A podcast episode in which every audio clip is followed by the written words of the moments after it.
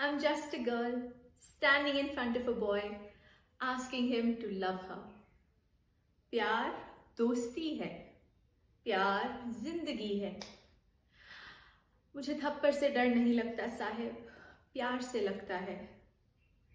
And they lived happily ever after. Dialogues we all know too well. Dialogues we have all grown up to believe to be the true meaning of love. And guess what, guys? Love is in the air. It is the month of love. But what is love? According to the dictionary, love is supposed to be strong and constant feeling of affection. And it's in our inherent nature to love. We are born to love. Hate, on the other hand, is something we learn from the society, from the people around us. But love, love we know from the day we're born. And it's not just humans actually, it's all other species. But the problem is our perception of love, that comes from people around us as well. The perception of love we learn is from movies, from songs, from social media. They put love into boxes. They will tell us how, you know, love is actually supposed to be, how families are supposed to be, how we're supposed to act in relationships, how, you know, everything is all happy and hunky-dory all the time and so easy and smooth. And because of these boxes, we start thinking that the way we love, the way we show affection is all wrong. We start thinking that we're going to be judged by the society, by people, because what we're doing is not according to the norm. It's not what we see on the screen. And that is so bad because we end up suppressing the love that we actually feel. We end up trying to fit into those boxes set out by the world for us. But guess what? You're not alone in thinking that your love cannot fit into a box.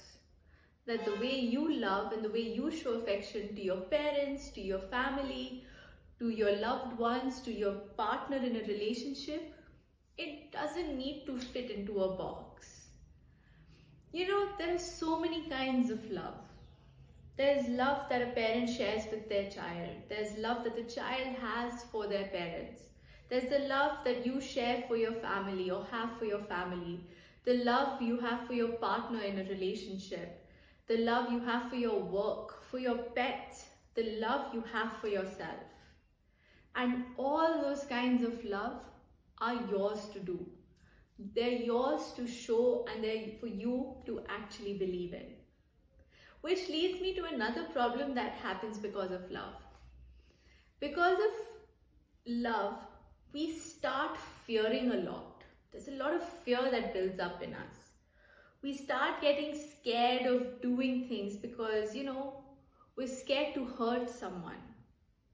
We start telling people that we don't love them because you're scared or we're scared of getting hurt. We don't tell people at all that we actually care for them or love them because maybe we'll feel lesser than. And this fear actually stops us from doing a lot of things. It stops us from being who we are. But you know what? The amazing thing about love is that it actually has a lot of benefits. The amazing thing about feeling love has a lot of benefits. It makes you feel happier. It reduces stress. It reduces anxiety. It reduces your level of depression. It also increases your productivity. And the most amazing thing, it increases your immunity levels.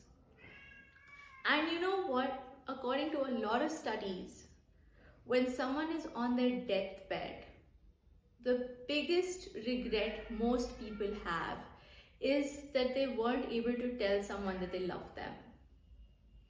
And honestly, I don't want to be one of those people. And here's hoping you also don't want to be one of those people. So maybe we should stop fearing things. we should stop getting scared of loving someone the way that we want to love them. And trust me, I know this because I've ruined a lot of relationships because I'm so scared of getting hurt myself, that I don't be the person, or I don't love them the way I should actually love them. And I do need to put in a disclaimer here that if you love someone, it does not mean that they have to love you back. If someone doesn't love you, it's perfectly fine. Don't try to hurt them because they don't love you. Walk away. Consent is important even in this. But moving on from the disclaimer, this month of love, here's a small request that I have for all of you. Reach out to people that you care about, that you love, and tell them that you do so. Be it your parents, your kids, be it your family, your friends, people you're in a relationship with. Don't hold back on it. It really, you know, don't take it to your deathbed like most people do. And of course, most importantly, in this month of love, know that you need to love yourself as well. Stand in front of a mirror and tell yourself you love yourself, that you are fine and you care about yourself. Of course, pick up habits that show that as well, but please don't forget that you're, it's very, very important for self-love. Also, do share You're Not Alone conversations with your friends and family and people you care about, because You're Not Alone conversations is helping people know that they're not alone in their situation.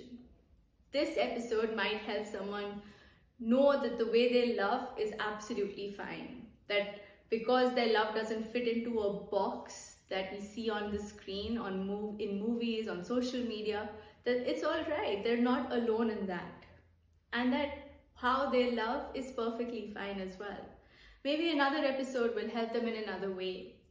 But by sharing these conversations, you're showing you care as well. Don't forget to like, comment, and subscribe to our videos and our channels, because your love and support actually keeps us going.